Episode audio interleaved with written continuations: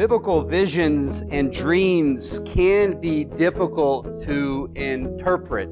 Not impossible, it's not a mystery as if we cannot find the answer. Often the problem with not being able to interpret uh, biblical visions and dreams is a lack of understanding of biblical events. If we understand biblical events, we will understand these dreams, these visions that the prophets have in the Old Testament and even in the New Testament. And so far in Zechariah's night visions, the symbolism hasn't been too dark, too difficult to understand. But from here on out, the rest of the visions are, are strange. Strange to our modern ears and so forth. But not, in, but not impossible if we rightly understand God's word and handle it accurately. We can find the answer to these difficulties. It is good that we continue to have the interpretive angel, that interpretive angel that has accompanied Zechariah this whole time, continues to guide Zechariah. We see verse 1, and the angel who talked with me, that same angel that has been with him since the beginning, helping him understand the dreams, the visions, continues. And he woke me, he says, like a man who is awakened out of his sleep. Not necessarily asleep, or the simile makes no sense, but nevertheless, he said to me, the angel, What do you see? And Zechariah said, I see and behold a lampstand, all of gold, with a bowl on the top of it, and seven lamps on it, with seven lips on each of the lamps that are on the top of it. Now we know that the word lampstand in the Hebrew is the word menorah. We're all familiar with the menorah. The menorah that stood in that holy place, that lit and lit the holy place, the room, lit the room that you might find the way into the Holy of Holies. It prepared the high priest who would enter into that most holy place, that uh, prepared him to walk into that and see and, and be guided into that most holy of holies. And we know that in the Old Testament, that the menorah was a symbol of the tree of life. It represented the light of life. Now, this menorah is a little different from the tabernacle menorah or even the temple menorah. This was a super menorah. It's got seven lamps, and each of those seven lamps had seven more lamps, so a total of 49 wicks. Not only did it have these 49 li- uh, wicks, it also had these two olive trees that stood beside it. Verse 3. And there are two olive trees. So he sees a menorah and two olive trees, one to the right, one to the left. And as he asks later on in verse 12, the angel tells him, or he, he asks, what are these two branches? Verse 12, and the second time I answered and said to him, what are these two branches of the olive trees which are beside the two golden pipes from which the golden oil is poured out? What is happening here is a menorah with two olive trees and pipes going into the branches so as the oil, uh, so that there's a perpetual uh, supply of oil into this lamp. It has the two olive trees there continually supplying oil to this lamp so that its light never fades. It has a continual, it continually burns.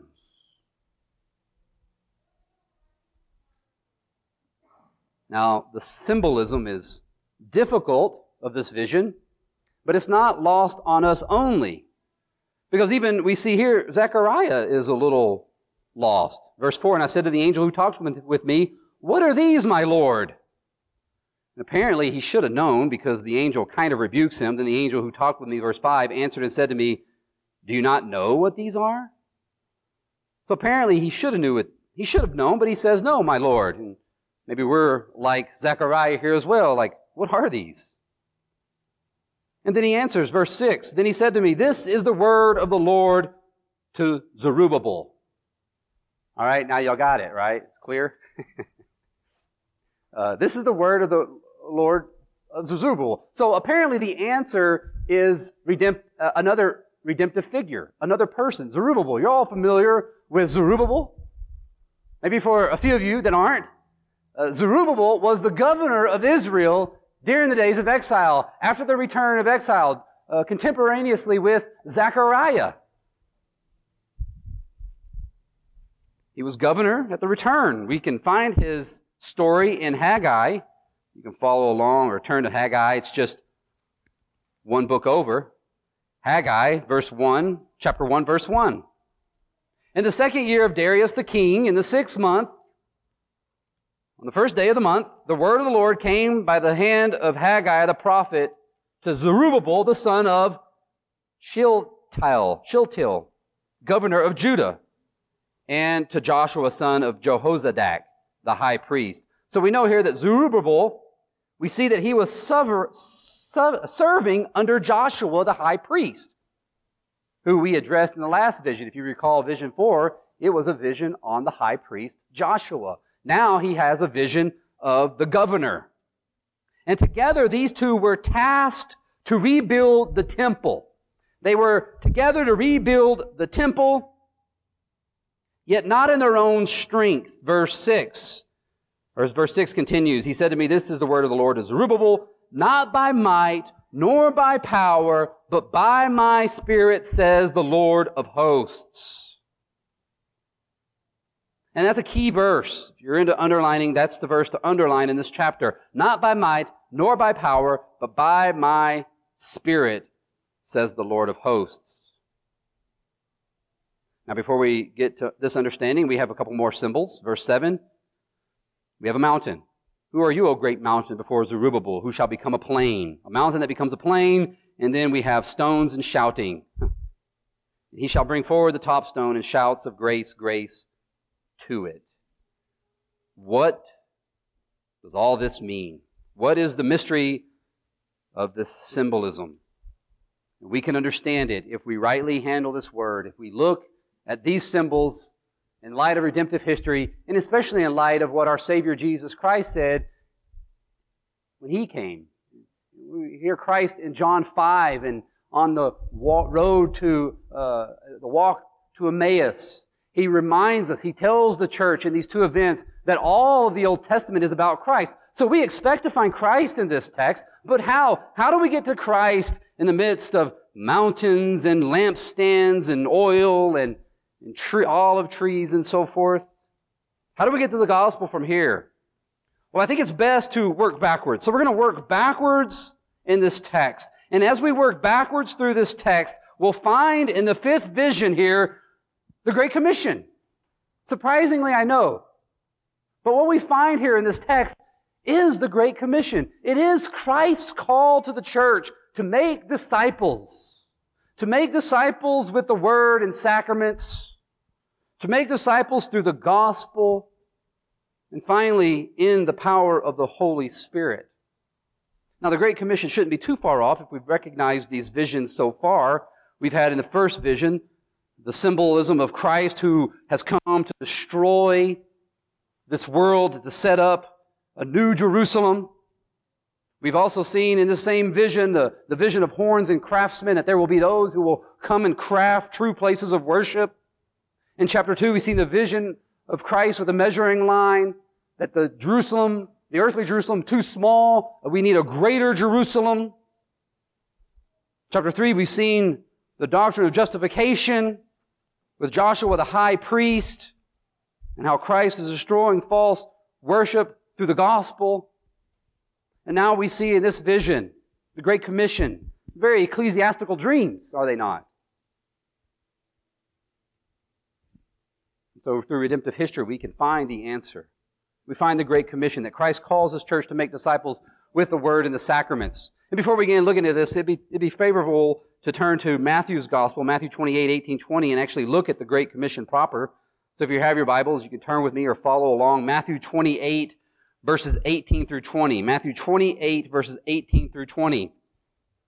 And Jesus came and said to them, He said to His apostles, All authority in heaven and on earth has been given to me. So Christ has all authority on heaven and earth. He says, with that authority, go therefore and make disciples of all nations, baptizing them in the name of the Father and of the Son and of the Holy Spirit, teaching them to observe all that I have commanded you. And behold, I am with you always to the end of the age. Notice Christ promises his presence. And what are the means by which he is present with his church? He says, I am with you. With you how? Through baptizing and teaching. Through the word and sacraments. Christ is authoritative on heaven and earth. And through these means, he comes and is with his church to the end of the age. You see, here Jesus promises his presence in the means of grace, his authority found in baptism and teaching. These things make disciples. Now back to Zechariah, keeping that in mind, we work backwards through these visions, we can come to the truth of this word. I think working backwards helps us the best. So if we're going to work backwards, we begin with this mountain. Who are you, O great mountain? Before Zerubbabel, you shall be a plain. You shall become a plain. So what is this mountain and why does it need to be leveled? This mountain is here and it needs to be leveled. And we know that its leveling is a good thing because as it's leveled, it brings forth praise. That's one clue. The shouts of praise at the leveling of this mountain is one clue. And the commander of the attack is another clue. Verse 8, we see that it is the Lord of hosts. The Lord of hosts. Then you will know that the Lord of hosts has sent me to you. That's God's military name. The Lord of battle. It's his military name who commands victory. And he commands victory not by might, nor by power, but by my spirit, says the Lord. So God has ordained he has ordered, he has promised to destroy this mountain. Why? Because it is a false mountain. It is a pseudo Zion. It is a work of Antichrist trying to make himself, Satan trying to make himself higher than God, whom, as we know from the rest of Scripture, is worshipped on a mountain. Who shall ascend to the hill of the Lord? Psalm 24. And where are we gathered in Hebrews 12? We're gathered not by a mountain that cannot be touched, but we are gathered to Zion. But this mountain is a false mountain, a cultic, dark, evil mountain. It is the mountain that had ruined Israel and caused them to become idol worshippers. That is why they went into exile. And so it is this false worship. It is the false worship of this world that is condemned. And that is the, really the work of the Great Commission. The Great Commission actually condemns false worship. The Great Commission, the church is to go out and destroy the enemy. Not by might, nor by our power, not our excellence or our strength, but by the Spirit of the Lord. Destruction makes disciples. Now, historically, Zerubbabel encountered this mountain in his attempt to rebuild the temple. Pagans had filled the land of Israel and they were persecuting the people of God. And so Zerubbabel and Joshua are having a hard time building the temple. At this point in the, at this point in time, there's really only a foundation. That's as far as they've gotten. And here this text reminds them that in the midst of this persecution, in the midst of this hardship, in the darkness of this world, they were not going to get the work done by ordinary means, but by the extraordinary. That is, not by our excellence, not by his power, not Zerubbabel or Joshua's strength or wisdom, but by the Spirit of God. You see, through Zerubbabel, the Holy Spirit will level this mountain. So we see the mountain, now we see the two olive trees. We work ourselves backwards. He says there are two, verse 3, there are these two olive trees, one on the left, one on the right. And they symbolize this extraordinary power of God. Drop down to verses 11 through 14. Or we'll just go from 12 to 14. And the second time I answered and said to him, What are these two branches of the olive trees which are beside the two golden pipes from which the golden oil is poured out? He said to me, Do you not know what these are? I said, No, my Lord. Then he said, These are the two anointed ones. Two anointed ones who stand by the Lord of the whole earth. Now, their standing is very important. They don't stand before the Lord as a cherubim. We often hear of, of the angels and so forth and anointed ones standing before the Lord as to worship the Lord, but these stand beside the Lord as to serve the Lord, as to fight for his cause, the means by which he will destroy this mountain. These anointed ones with this golden oil. And we recognize what these anointed ones are when we recognize what the lampstand, what the lampstand symbolizes, this menorah lamp, this super menorah. We know in the Old Testament, as I said earlier, the lampstand, the lampstand in the Old Testament stood for the tree of life. Now in the New Testament, what does the lampstand stand for? Lampstand stand for, yes. The lampstand stands for the church. Whereas Jesus says if the light goes out, he would remove his lampstand. Which makes sense that we would be a lampstand because it is the covenant people of God who have access to the tree of life. It is the covenant people of God who have access to the Holy of Holies.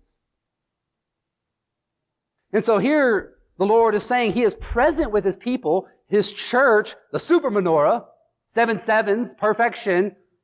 It's the super menorah. It's not the regular menorah a small menorah. It's not just the Palestinian peoples, the Israelites, but the Israel of God, the church invisible, the holy Catholic church, the super menorah.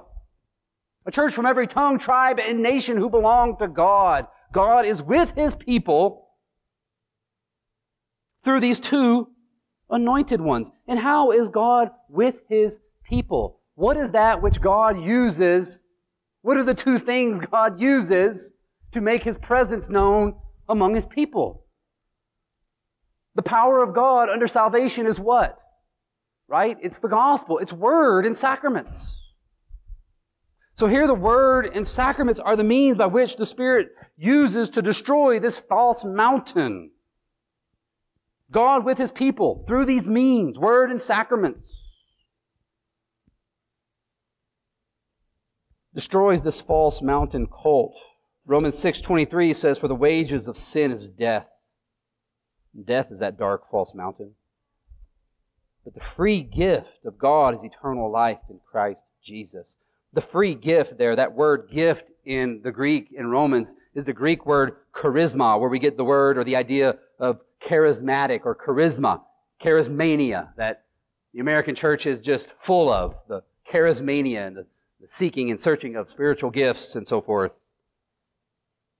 Here we see that the charismata has destroyed death. And it is a free charismata to those whom God has chosen to eternal life. Charismata through the word and sacraments. It is the word and sacraments and the Spirit's use of these word and uh, sacraments, the charismata that destroys strongholds and saves disciples.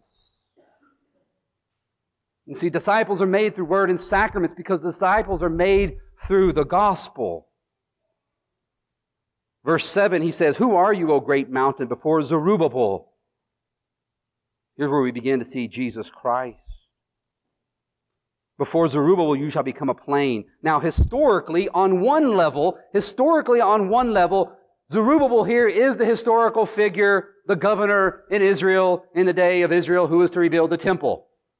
But on a higher plane, on a higher level, Zerubbabel is a type of Christ. Christ who truly destroyed this mountain.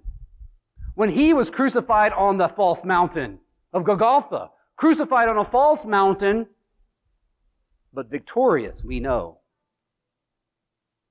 Who's ascended, you know, buried, on the third day, rose again from the dead, ascended into heaven, and sits at the right hand of God. Sits on a mountain, the mountain of the Lord. He has made this false cultic mountain a plain. His death has earned for us the charismata, work of the Spirit, not by might nor by power, but by the charismata of God. If you have your Bibles, turn with me to Romans 5, verse 15. We were just there a few months ago as we make our way through Romans, so fitting that I turn to Romans from time to time as we make our way through Zechariah, and we'll be back to Romans shortly after the end of the summer. But Romans 5:15 and following.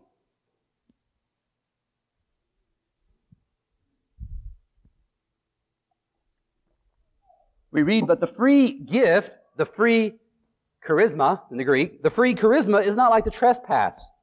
For if many died through one man's trespass, much more have the charis, grace God and the free gift of grace, dorea and Chariti, of that one man, Jesus Christ, abounded for many.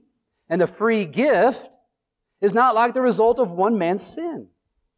For the judgment following one trespass brought condemnation, but the free charisma, the free charismania, the free Pentecostal, the work of Pentecostal following many trespasses brought justification. You see, the gift of grace is the work of Christ. And so, among the shouts at the destruction of this mountain, we hear grace, grace to it. We hear of grace, grace. We hear the celebration of the one who's overcome this death mountain. We hear the angels in heaven celebrating the work of Christ here in the midst of this vision. Because Christ is now building His church, a stone on top of this fallen world, on this fallen mountain. In its rubble, Christ is erecting the stone, a church, the rock, to which the church proclaims grace. Grace. So we see here is Protestantism. grace alone, Christ alone. Christ, who is the light of the world. You know, Christ is the light of the world. He's the light of life. He calls himself the light of the world. He calls himself the light of light. But he also called the church to be the light of the world. You see, we are the menorah community. We are a menorah community here in the dark valley of Missoula. And we are called here to make disciples in the Holy Spirit. 1 Corinthians 12, 13, Paul says, for, for in one spirit we were all baptized into one body, Jews or Greeks, slaves or free, and all were made to drink of one spirit. Baptized? He says baptism makes us a spiritual people. And so does drinking. Drinking the wine of the Spirit. The sacraments are spiritual. And the sacraments are effective not because we bring our excellence, not because we bring our wisdom, not because we bring our strengths to the table. God forbid. We bring nothing, do we not? We bring only sin. And it is by the word and the sacraments that we receive the power of God. We receive the Spirit. We don't give in the sacraments. God gives to us. We don't dedicate our children to God in baptism. God claims our children. Ultimately saying we have no right to these. These children are His children.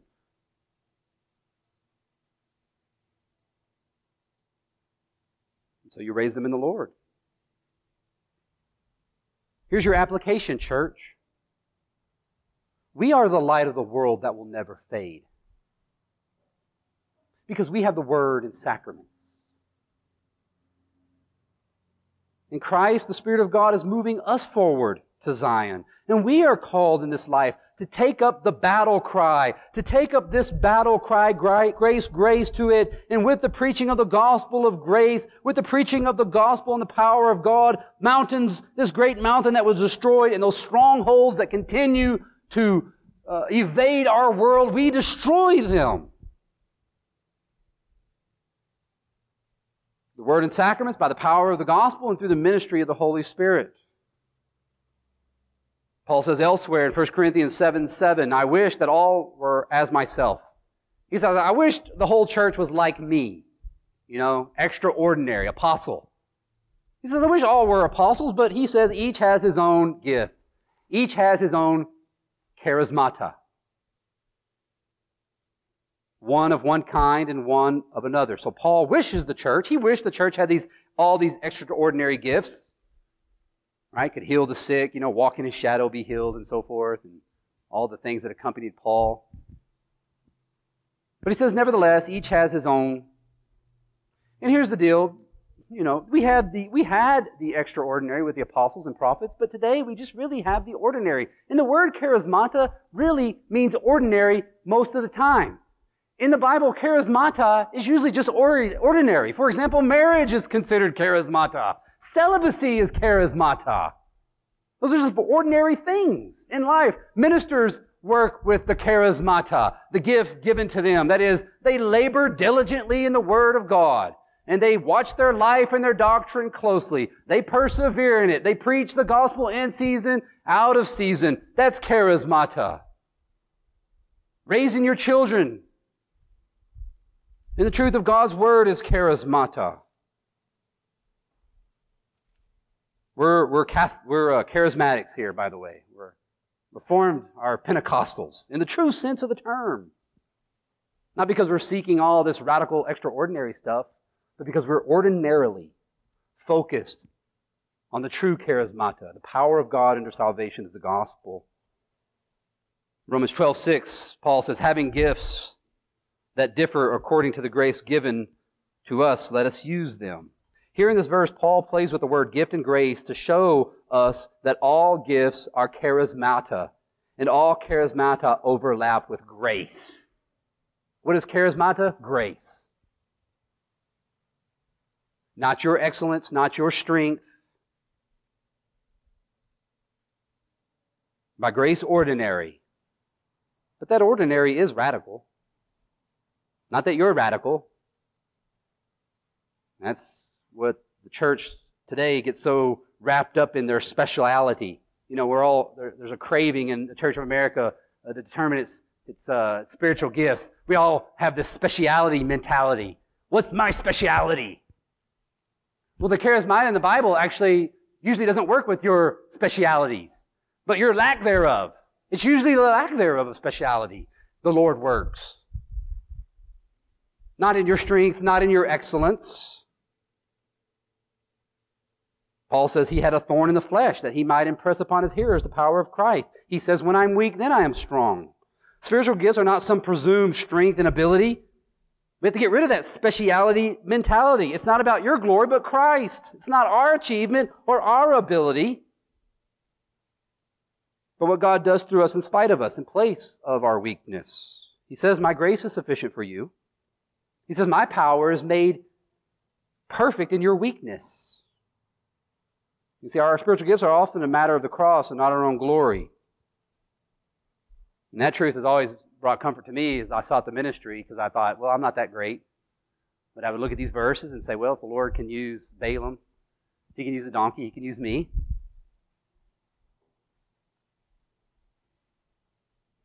Matter of fact, if many of my friends that I grew up with in high school saw what I know what I was doing, they would be they would be scratching their heads like, the Lord chose that guy?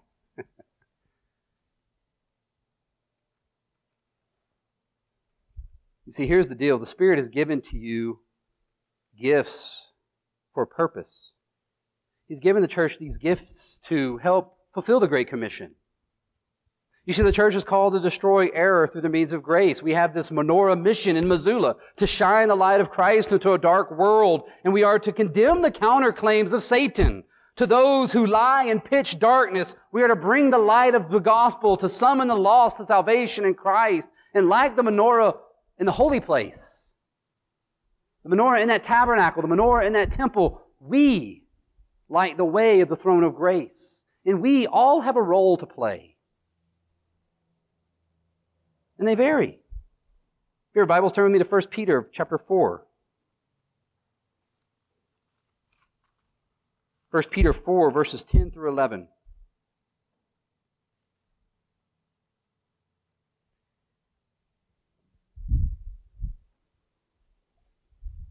Paul says, as each has received a gift, as each has received a gift of charismata, use it to serve one another. Service. How are some of the ways you can serve one another? Guess what? That's charismata. Maybe your service in the church is uh, cleaning toilets. That's Pentecostal. That's a Pentecostal act. As good stewards of God's varied grace, varied, varied charismata. Whoever speaks as one who speaks oracles of God. Whoever serves as one who serves by the strength that God supplies. In order that everything may, in order that in everything God may be glorified through Jesus Christ, to bring him glory, that the light of God might shine and have dominion forever and ever.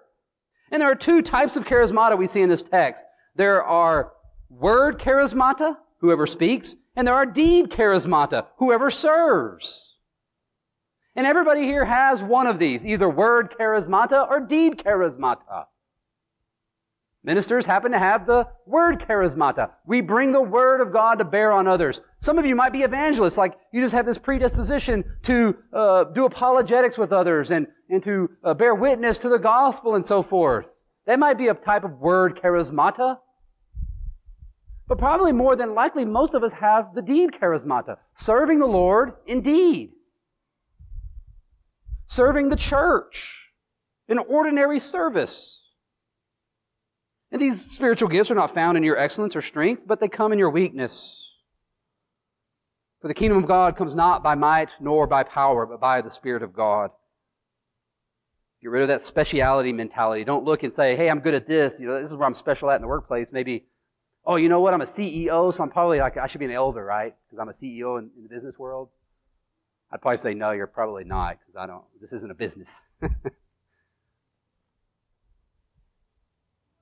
it's not your glory, but Christ's. It's not our achievement or our ability, but what God does through us in spite of us because of our weakness. His grace is sufficient.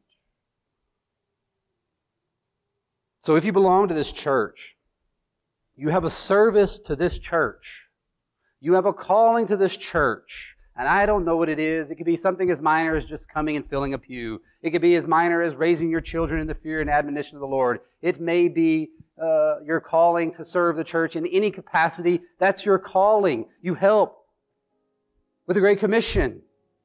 You may not be ordained to administer the means of grace, but you are called to keep the means of grace on the table. see, together we're the light of the church. Together we work to keep the light on. in your service and your calling, know that through the means of grace in the gospel, the Lord is with us, standing with us, using us, beside us, using us. For the Great Commission, to destroy this great mountain that Christ might make it plain and bring forward the top, the church, that we together as a church every day, every Lord's Day, would sing together, Grace, Grace, to it. In the name of the Father, Son, and Holy Spirit. Amen. At Covenant Reformed Church in Missoula, Montana, we sincerely believe God's Word and faithfully teach it. We invite you to worship with us on Sundays at 10:30 a.m. and 6 p.m. For more information, please visit MissoulaURC.com. That's MissoulaURC.com.